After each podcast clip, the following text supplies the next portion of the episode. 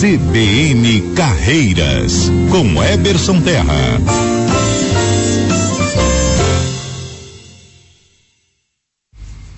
Bom dia, Lígia. Bom dia aos ouvintes da Rádio CBN. O tema da semana na coluna CBN Carreiras é o etarismo e a dificuldade de recolocação para profissionais acima dos 50 anos de idade.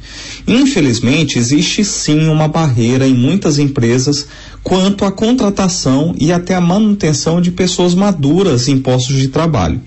Lígia, você sabia que uma, uma pesquisa realizada no final do ano passado pela Ernest Young com 200 empresas mostrou que elas possuem menos de 10% do seu quadro de funcionários com profissionais acima de 50 anos.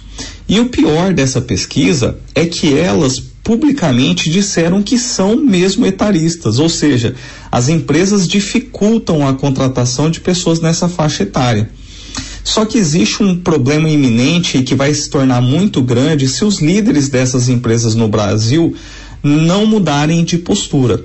Isso porque estima-se que até 2040, 60% da massa trabalhadora no país vai ser de pessoas com mais de 45 anos, segundo o IBGE. Então, se a nossa população está envelhecendo, mas as empresas não contratam pessoas mais velhas, a gente vai ter escassez de mão de obra jovem e o pior, que é a sobrecarga muito grande do sistema previdenciário. Essa conta, ela não vai fechar se o empresariado não começar hoje a mudar essa concepção e tirar esse preconceito dos seus processos seletivos, né?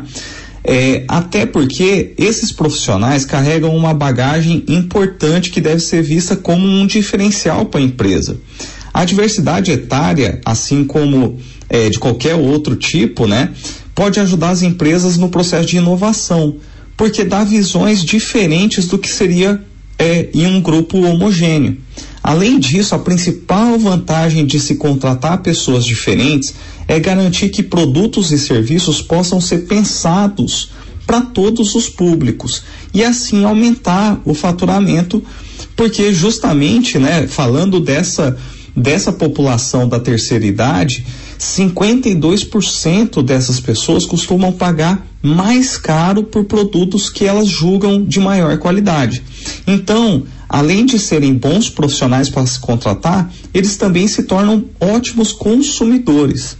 Bom, a gente espera que essa pauta seja encampada pelas empresas e que a gente passa é, a, a enxergar com outros olhos esses profissionais que sofrem tanto com o desemprego e a falta de oportunidades, né, Lígia? Bom, por hoje é isso. Eu fico por aqui desejando uma ótima semana e até a próxima segunda-feira.